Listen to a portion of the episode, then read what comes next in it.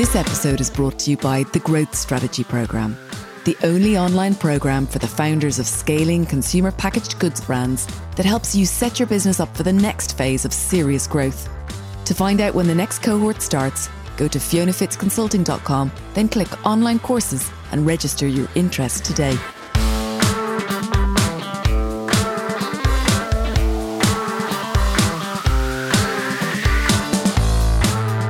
Welcome to Brand Growth Heroes, the podcast that explores how insurgent brands in consumer goods categories are driving transformational growth. Here, our guests talk not only about their brand purpose or why, but also how where they play, who they employ, and how they work has driven their incredible success. Nice describes itself as a future wine company. It's a modern, accessible brand offering wine in cans and in boxes so that you can have a great glass of wine wherever you are, whenever, without having to buy or open a whole bottle. We speak to co founders Lucy Wright and Jeremy May about their massive multi channel growth since launch, the consumer and B2B customer frictions that they're solving, the importance they place on people and culture, and how they approach their recent round of funding. P.S. They're currently recruiting for some really important sales and marketing positions, so listen to the end of the show to hear what roles are up for grabs. Lucy Wright and Jeremy May from NICE. Welcome to Brand Growth Heroes. How are you both doing? Brilliant. No, thank you so much for having us, Fiona. We're very excited to be here. Oh, it's an absolute pleasure. So, Lucy, why don't we start? Will you tell us about NICE, what it is, where we can find it, what it looks like, and then we can get into a little bit your growth story and how you came up with the idea to attack this market opportunity and how it's all been going. Yes. So Nice is a future wine company with, to begin with, a brand of quality wine in a can. We've got a Sauvignon Blanc from Côte de Gascogne in France, a pale rosé from the south of France, and an Argentinian Malbec. They come in 187ml cans and 250ml cans. And we can be found across the UK in supermarkets like Sainsbury's, on Ocado, at festivals, football stadiums, WH Smith, Whistle Stop, to name just a few customers. My goodness. You've got a huge amount of distribution. So when did you launch? We launched in March 2019. So that is fabulous. Anyone got a sample can handy so we can see for the YouTube channel? I've got one. Yay. Okay, that's beautiful. And what flavour is that? This is actually a slightly dented one that I bought from Sainsbury's yesterday because uh, it had been sat there for a while because it was dented. So I thought I'd give it a home. Um, but yeah, and I'm normally wearing a nice t shirt of some sort as well. So if I to decant that can of wine into a wine glass, am I getting a large wine or a small wine in the pub? So this can is 250 millilitres, which so is large. a large um, glass of wine. Yeah. That's um, a very large glass of wine. When, when we first launched the business, this was the only can size available for putting still wine in. Um, yeah. And so we were pretty beholden to this size can. Um, within about nine months of launching, um, our can manufacturer launched a 187 ml can specifically for wine. And so, um, so yeah, that now we have two pack sizes. Oh, so you do have two pack sizes? Yeah, but even the 187 ml can is slightly larger than a, a medium. Yeah, but that's probably just about right, isn't it? Because in a small wine is never enough. But one of those, I swear to God, I'd be on the street if I had one of those after a bad night's sleep with the baby. So, talk to us about the original opportunity. I think, Lucy, you're going to take this one, aren't you? How did you see this opportunity? What friction or gap were you seeing for consumers in their lives? And what did you decide to do about it? Sure. So, it's probably just worth mentioning where Jeremy and I met. Yeah, good idea. Uh, Jeremy, do you want to just say your intro and your experience at Propercorn, and then I'll yeah, jump yeah. In. So I had been in the food and drink industry for about seven or eight years before um, starting Nice. Um, worked for a big business called Winterbotham Darby, which was an importer of charcuterie and olives and antipasti and things. And um, and then I joined Propercorn in the very early days and uh, led their kind of um, growth into export markets. So um, was joined as their head of international, worked there for three years. Um, and then set up as a consultant when I left in 2016 and was kind of freelancing, uh, helping other small, medium sized businesses uh, build their export strategies. Worked for people like Pip and Nut, Dalston's, um, and a few other um, businesses, and then ended up doing a year on the leadership team at uh, Vita Coco as their head of international, looking after Europe, Middle East, and Africa. We have exactly the same CV, it sounds like, up to a certain point. really, yeah. yeah. And then it was actually an ex Vita Coco alumni, um, Jo Ben who introduced me to Lucy because um, at the time she was doing something very similar. So yeah, that's how we met. Okay, and was it like just on a night out or? No, it was a coffee in the morning, wasn't it? We Jeremy contacted me and said, "I hear you're consulting. I'd love some advice. Can we meet?" And we met in Borough Market in a cafe, and we just we decided to meet at eight in the morning. And Jeremy, I was half an hour early, as I am for everything, and Jeremy was like twenty minutes early. So I was like, "This is obviously meant to be." Good start. I definitely wouldn't have been part of your gang then. Given that I've already been late for this one this morning. So, Lucy, had you already got the idea for canned wine at this point, or wine in a can, I should say?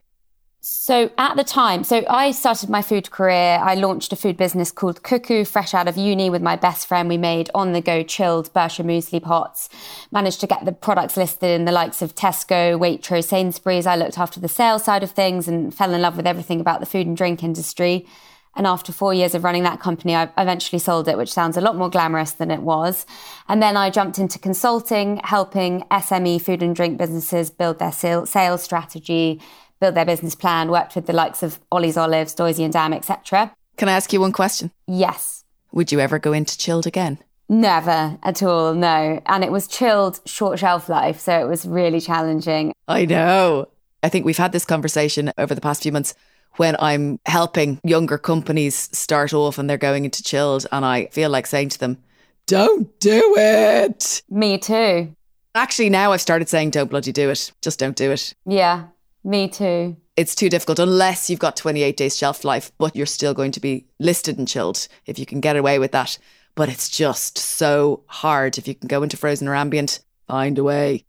If you can go into ambient with no shelf life, like our product, that's where it's happening. It's amazing. I was loving consulting. I was loving helping other businesses, but I, I wasn't, you know, satisfied. I didn't see myself as a career consultant. I got introduced to Jeremy by Joe Ben, and then it was on the third time of us meeting at lunch trade show that I said to Jeremy, look, I don't want to be a career consultant. I'd love to set up another business, obviously in food and drink. And he said, I, I feel the same.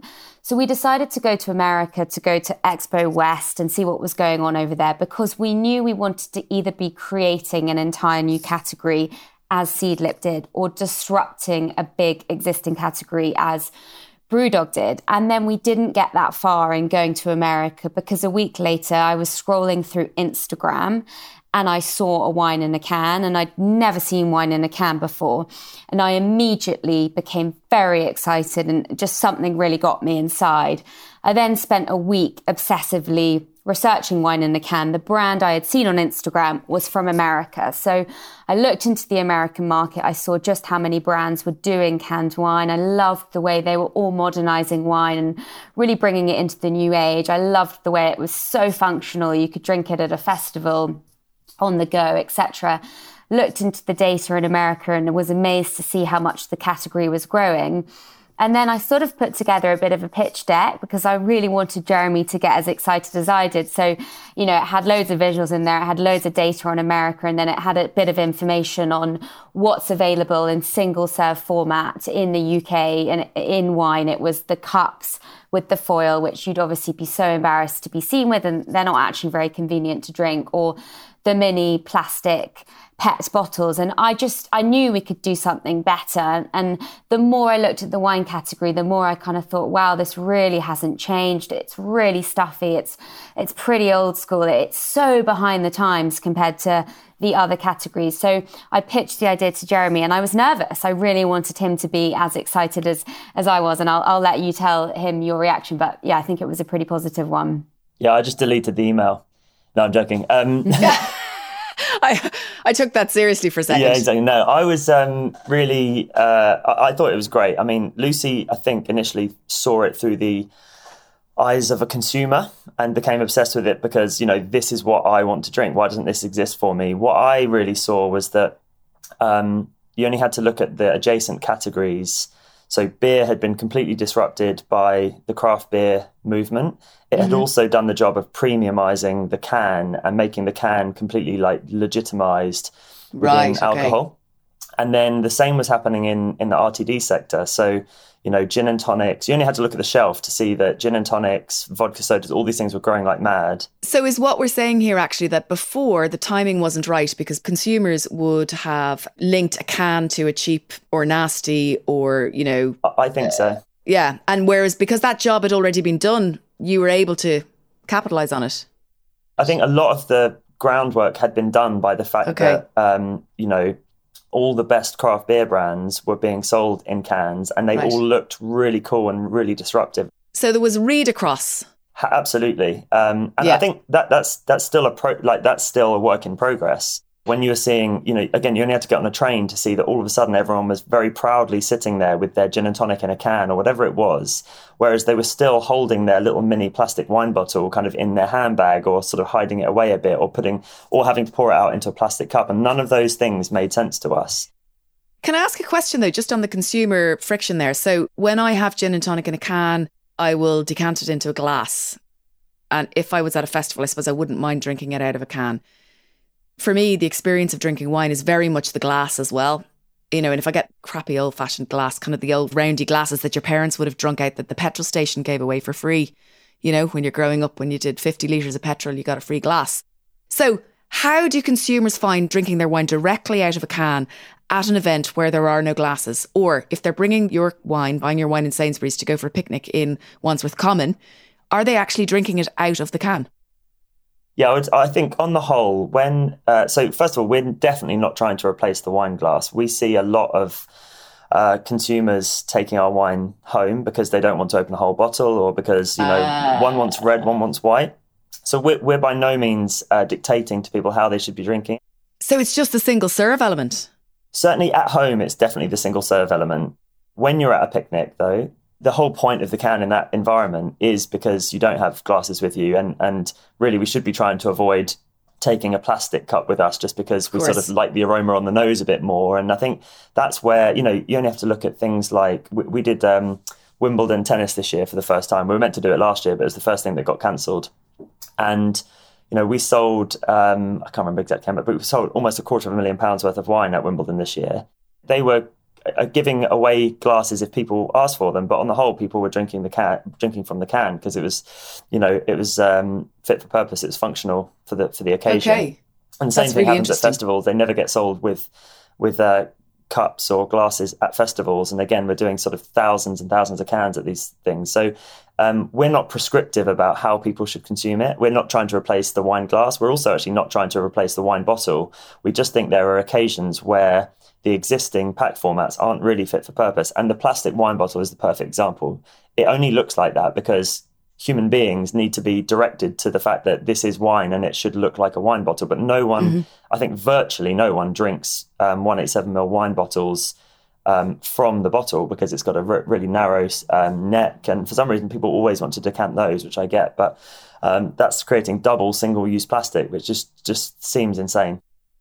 Okay, whereas your cans can be recycled with all of the cans in the can bank, and we're all used to popping the cans into the can bank, and it sounds way nicer than popping your wine bottle into the hole for the wine bottles because that hurts my ears. Does that hurt your ears? Likewise, yeah, mm. yeah. I mean, that's a really unpleasant experience, isn't it? It's like if you were to look at the experience of recycling, right?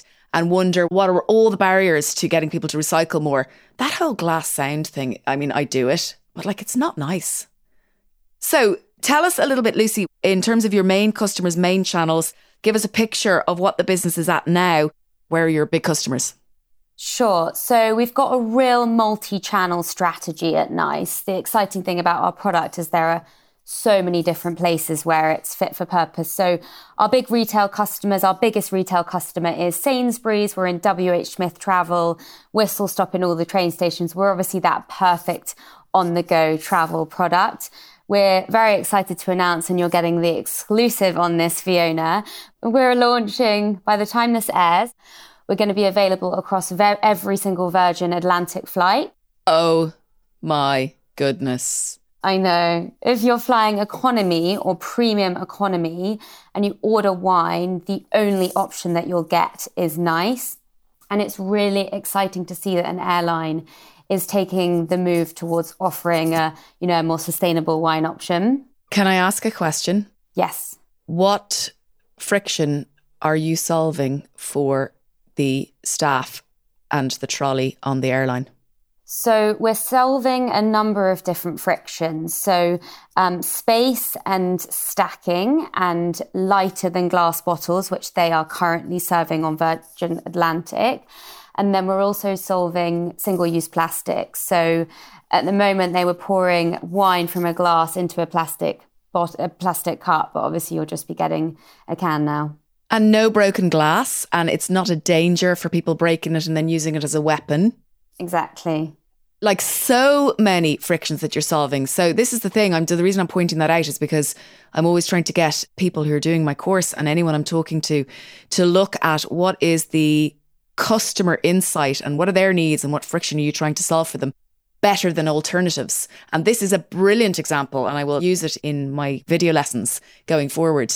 It's absolutely brilliant. So are we allowed to ask even like a fork what size that business might be? That's huge. Yeah, so they have 5 million customers traveling with them every year. So uh, it's pretty big volume, as you can imagine. It's also sol- solving the problem of uh, no plastic at all. We don't have any plastic within our supply chain and 100% recyclable forever um, whereas they were using glass and, and PET before. So it's a really exciting one. It's a really game changing one for our business. The Virgin team have been so fantastic to work with. They really are a family run business and they're so hands on. And we're just so excited to see that go live. One of the things that was uh, exciting for me is that their first order um, which we're delivering this week, it was um, more cans than we sold in the whole of our first year. Oh my God. I saw you tag Holly Branson on LinkedIn. Have you actually had direct contact with her because of this listing, or how does it work? So, we are a Virgin startup brand. And Holly Branson, very randomly, without us knowing, did a post about me the other day with a visual of me and it talked about, you know, coming up with a business idea that was totally new. And we didn't have any forewarning of that going up. So we haven't had any personal contact, but I think that the Virgin family do want to get quite involved in announcing the launch of Nice on, on Virgin. So we should have some more stuff to come. And to finish answering your question, we did 65 festivals this year. We're also the perfect, we're obviously the perfect product for sipping whilst dancing in a field. We supply lots of stadia, over 25 stadia, the likes of Aston Villa, Chelsea Football Club, um, and then lots of quick serve restaurants, theatres, cinemas, basically anywhere you would go and have a, a mini bottle of wine. We're looking to to replace that. God, the mini bottle of wine producers must be a bit scared at this point, I would imagine. How does that work then? So, if I was a mini bottle of wine producer, I would be looking for a canning operation very quickly. I think so. I think you'd probably be more worried right now on um, getting enough stock because a lot of the mini bottle uh, suppliers are having some quite major supply chain issues and packaging issues. But I would imagine lots of them are looking to put their wine into cans. So, what does that mean for you guys in terms of the future? How do you keep this proposition defensible? How do you future proof it? So, I think we'll future proof it by continuing to build a really strong brand. Secondly, by creativity and distribution, which is what we're really strong at at NICE and then continuously innovating. We've got new products coming out, which maybe we'll talk about later, but continuously innovating. We're very focused at NICE about putting consumers first and really thinking about that wine moment and, and what is the best liquid and, and format for that consumer. So always being ahead at, of innovation. Let's talk about innovation. You said that you're bringing out some new products. Are you allowed to tell us what they are? Yeah, so we're launching um, Nice Bag in Box uh, this week, actually. It's going to be mm. launching initially onto Ocado, Amazon, and our website, um, and then hopefully with um, some of our big uh, grocery retail partners in the new year. How many litres? It's 2.25, so it's the equivalent of three bottles of wine. It kind of um, it's a reaction to some insight, um, a couple of pieces of insight, really. Firstly, the data showed us, the Nielsen data showed us over the last year that um, the bag and box category was growing. So, first of all, it's already 7% of total wine sales in grocery okay. stores, which really um, surprised me actually. And it was growing uh, midway through this year. It was growing at about thirty five percent, which is kind of unheard oh, of in, in wine. You yeah. know, normally like mid sort of single digit growth would be um, interesting. And the other thing is um, when certainly through the pandemic and beyond, we've seen a lot of people um, buying our wine for this portion control element and basically to avoid wastage. So, the, as I said, the wine bottle is is great for so many occasions. I love nothing more than the kind of camaraderie and social aspect of sharing a bottle of wine with people. Um, but there are some occasions where the sort of fairly arbitrary size nature of a bottle and the fact that it's going to be oxidizing as soon as you've opened it means you always have to consume wine in portions of 75 centiliters over about 36 hours. Oh, it's a disaster.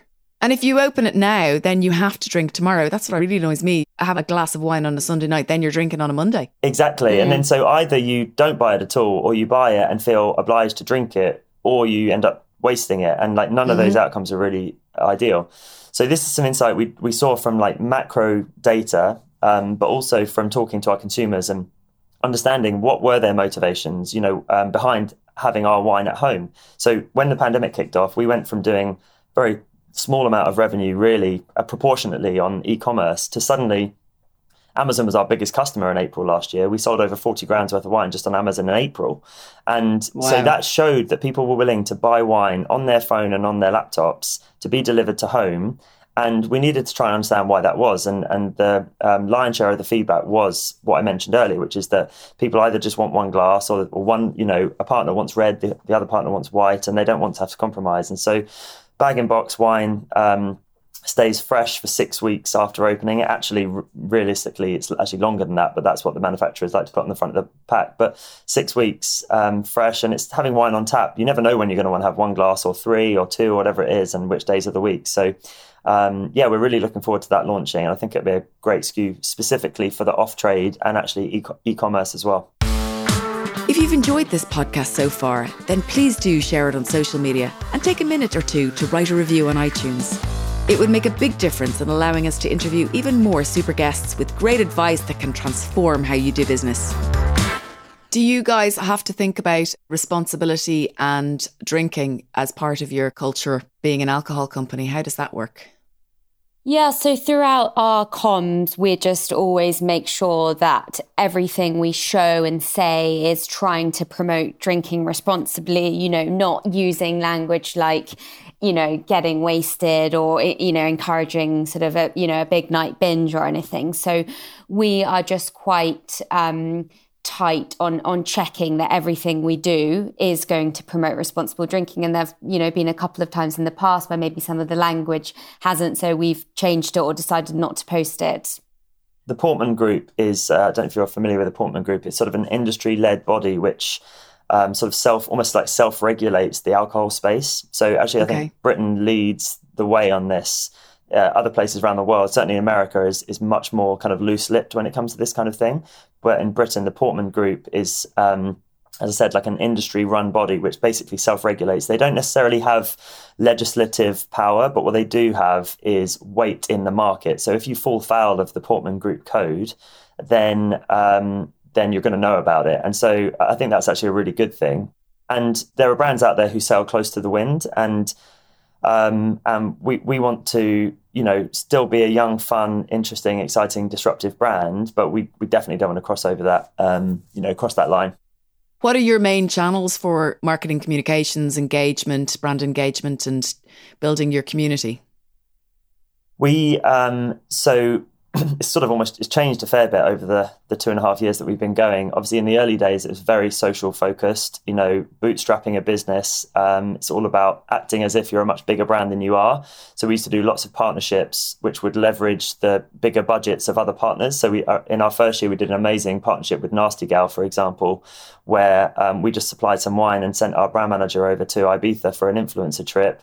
We got about 50 grand's worth of value from it. They posted it to their 4 million followers. We had this nasty and nice partnership going.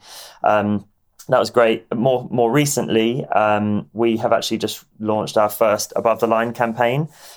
We've been um, putting up digital boards and um, six sheets and sixteen sheets on the underground and um, up the escalators and stuff. That's been really cool to see it come to life, and and the amount of feedback we've had from that's been amazing. And it coincided with even though we ended up um, doing it in sort of late September, October, where the ideal time would have been sort of July.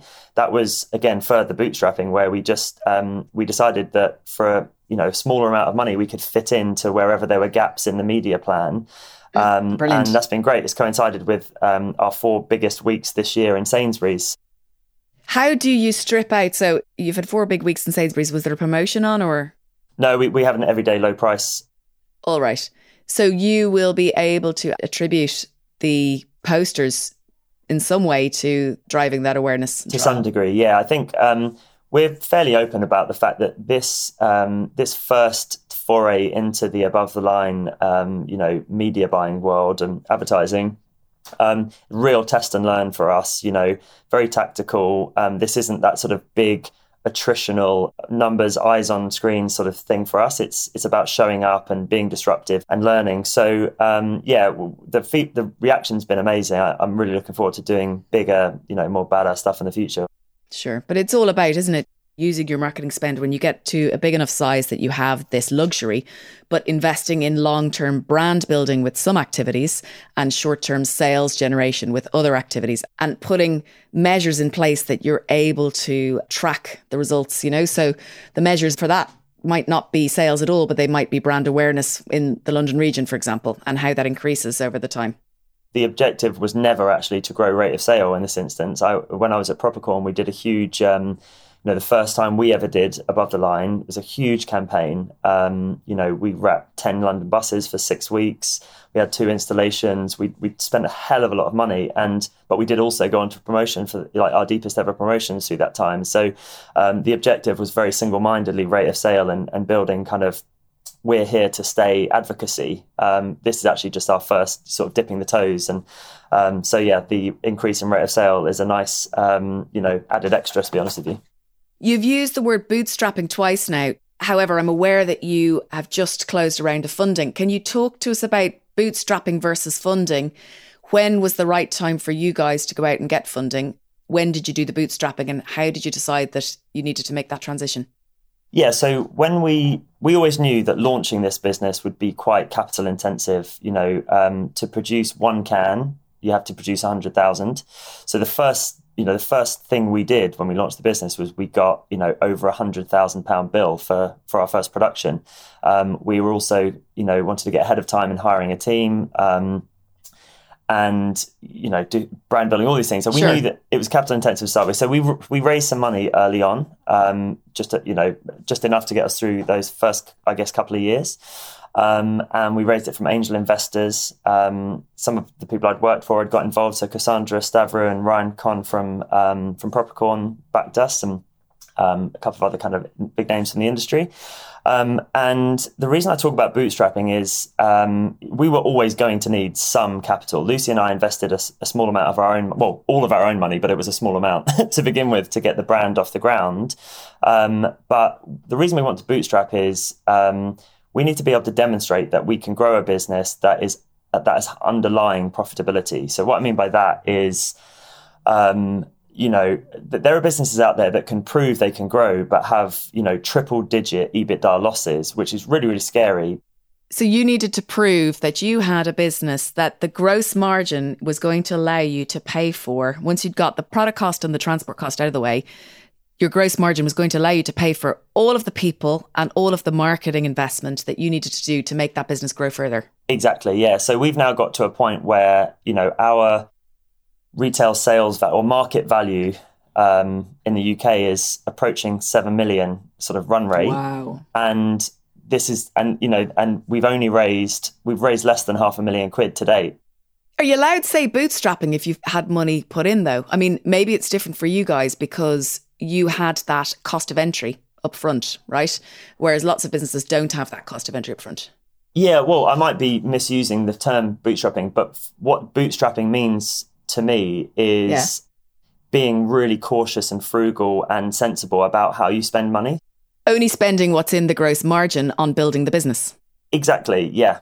And essentially just just looking at everything and saying how can we how can we do this in a way that will appear like we've spent X, but let's actually spend you know 0.1x if that makes sense so okay you know great advice yeah exactly and that, Play that's, bigger. that's what bootstrapping is for me is like let's not go and just hire the most expensive um, hired gun salespeople. Let's go and hire interns that, you know, we have a team of four salespeople right now, and all of them have come through our internship program. Um, and they, they are just like brilliant employees to have. They're sponges for knowledge and development. And it's got us to where we are today. You know, we're in the process, we've just hired a couple of uh, senior hires and we've got two more to go. But um, that, that for me is what bootstrapping is. It's like showing that okay. you can do it, you can hustle. Um, and that's what's make actually I think makes you a more interesting business for for further Absolutely. investment. And this this investment Absolutely. now is gonna is gonna help us kind of double down on the growth that we've already seen this year. We've got some amazing existing investors already. And so, what we were able to do at the start of this is go to our existing investor base and explain that we wanted to um, go and identify a couple of key new angel investors. We did it very discreetly. We didn't go out to market about it really. And um, we just set a couple of targets that we had in mind of people that we thought would be great to come into the business, but also that our existing investors, we knew that lots of them would want to follow on. So we asked them the question what would be the ideal amount you'd like to put into the business at this point? And uh, failing that, if we don't have enough capacity, would you like to essentially exercise your preemption rights, which means their option to not get diluted? And we had great support from our existing investors, which then gave us the space to go and um, identify, um, you know, these new angels that we had in mind. Uh, the first of which is Jasper Cuppage, who uh, is and was the founder of Camden Town Brewery. So mm. I'd long admired his business just as a beer drinker, but um, there are three things I think Camden Town did amazingly. Um, the first was that um, they built a disruptive brand in a traditional category that was able to, I think, make the foray into into the mainstream. So really made you feel like you were participating in this really cool and edgy sort of um, craft beer world, but actually, you know, the majority of their sales are just great tasting lager. And actually, I think they did an amazing job at that. Second thing I think they did, if ever I've spoken to anyone from Camden Town Brewery um, who worked there, they always say that um, almost without fail that it's the best place they will ever work. Not just the place they the best place they have worked, but they're so sure that they won't beat that working environment. I find that absolutely amazing. And then the third thing I think that they did really well is they had a successful exit. Um, and what I mean by that is not just the founder and founding team running off into the sunset with the mo- most money in their bank, actually a successful exit where they sold um, in 2015 to AB InBev when they were doing, you know, somewhere around 10 million of turnover, I think, and they um, they've grown that by 600% in that five years. So it was it was a win-win-win exit where sure. they realised they needed the help and expertise and, and funding from a big, well, the biggest brewery on the planet. So, and then um, we also um, we wanted to make sure that we had a good gender balance on the uh, on the cap table. So we we historically had always done that um, really well. Um, and we got to a point in this round where actually it felt like we were a little bit too male heavy, um, which which doesn't quite fit with a, a female, a predominantly female run business. Um, and so, yeah, we um, we've also brought on uh, Grace Beverley, who is the co-founder and CEO of um, Tala. She's a um, uh, Tala is a female sportswear brand, and Shreddy, which is a um, another business she runs. And yeah she's getting involved as well. She's also an influencer and she's just um, i think funny the cool story here is we went to the team and said if hypothetically if we were to approach one sort of young female businesswoman to, about getting involved in our business who would it be? And um, the team landed on grace as being that person. And so we thought well what have we got to lose by going to ask? Brilliant yeah, we got in touch and then uh, had a phone call and and yeah, and she she agreed to get involved in the business, which is which is awesome to be honest. That's amazing. So we need to move on because of time now, right? So I just wanted to quickly wrap up with the investment piece by saying, Jeremy, how will that money be used now? The money that you've just raised. So um, what we're doing with that money is uh, we're investing ahead of time in team. So Lucy mentioned we're already a team of eight now. We're going to be a team of 12 uh, by January. And um, at least three of those hires are going to be senior leadership hires. Um, and that, that's again where bootstrapping up to now has been so great because now we okay. can bring in these people to, um, to you know, step change the business. Um, also launching new product innovation. So not only the bag and box, but also some other exciting um, innovation we have planned um, for continuing to disrupt the wine industry. Um, and then um, continuing to bootstrap, but having a little bit more of a war chest to go and, you know, really establish ourselves as the disrupt, you know, the wine disruptor in, in sure. the UK and beyond. Um, so, yeah. So that's amazing. And Lucy, you're head of people and culture, aren't you? Yes, I am. So does that mean you're also in charge of recruitment? I have been in charge of recruitment. Yes, I sort of could call myself a bit of a headhunter now, which my fiance hates me saying because he is actually a headhunter. so you're recruiting for three senior roles. How do you make sure that you get people at just the right level? Because this is a really hard one. Your first senior hire is really hard, isn't it? It is really hard. So, we've done a couple of things that seem to have been quite successful. First of all, as a business, no offense to recruiters, but we decide we choose not to work with recruiters. It's a business rule of ours. We want to create a brand that people know about and they want to join. We want to build an amazing culture that we're famous for. So if we do that successfully, we, you know, we shouldn't need recruiters. And up until this point, we haven't.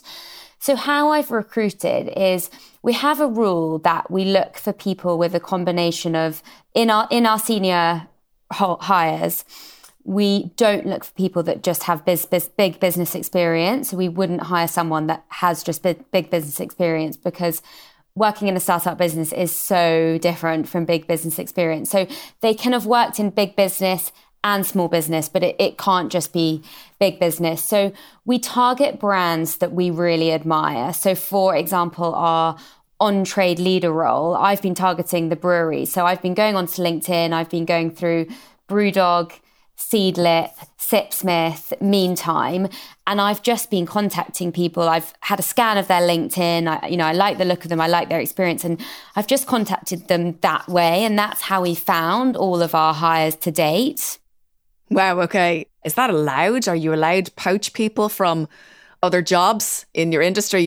Yeah. You are? God. I mean, I haven't picked any of my friends' brands. So um, and I mean, I guess that, you know, that's what recruiters do. And actually, I had some feedback from a couple of people that they actually wanted to talk to me because they loved the way the founder, the co founder got in touch. They said it was so refreshing that you weren't a recruiter. And I, I was so impressed that it was the co founder messaging me. That you're going to be putting a big sector of the economy out of business at this rate, guys.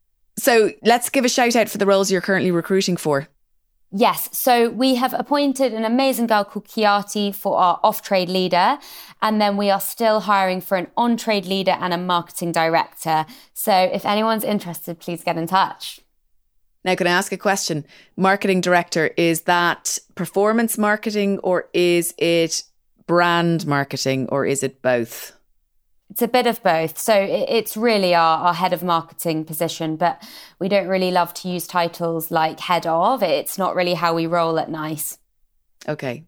So look, we've spent a huge amount of time talking, but there's one thing that's really important, I think, that we talk about, which is your culture of honesty and honest feedback and how you guys work together as co founders. Can we briefly touch on all of the magic that you guys have created in terms of the culture you are promoting within your business?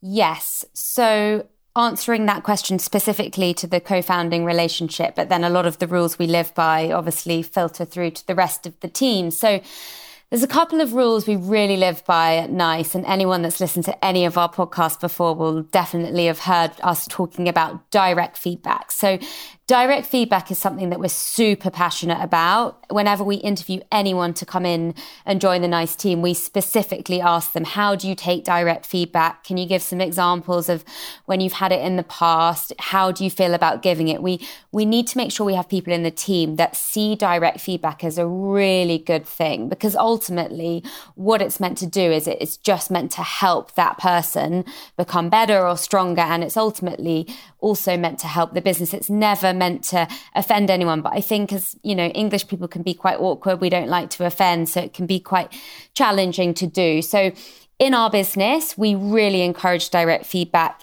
direct in the moment feedback. You don't, you don't wait for a week to say it. And um, you say it there and then, you say direct feedback. You, you kind of start it by saying that, and then you just give some feedback. Can I ask a question about that? So how do you make sure that the person giving the direct feedback has the self awareness to peel out the bits that are actually about them? So, for example, if I'm in my 20s, if I'm annoyed at something someone has done and I know how to give that a constructive feedback, but really, what I don't realize, because I haven't yet had 25 years of experience, that this is more about me and my issues or my insecurity. How do you make sure that the direct feedback doesn't almost become becomes heavy, you know, and something that people can use even because they've got loads of chips? Does that make sense? It does. I think we probably lead by example. And when we do our induction at NICE, we have two entire slides on examples of really good feedback and then examples of when someone hasn't taken feedback well or when they maybe haven't delivered it well. But then we also ensure that the teams see us giving direct feedback to other people, Jeremy and I, to each other. So we show them examples of, of, of how it's done. Yeah, okay. Okay. But it is an interesting one, isn't it? Yeah it's not a perfect science by any means. And that's, I think, the whole point of it is to address right from the beginning and set the expectation that nearly everyone is it finds it difficult giving direct feedback and nearly everyone finds it difficult taking it. Like it feels nearly always like a personal attack. So you have some people can work that through in two or three seconds.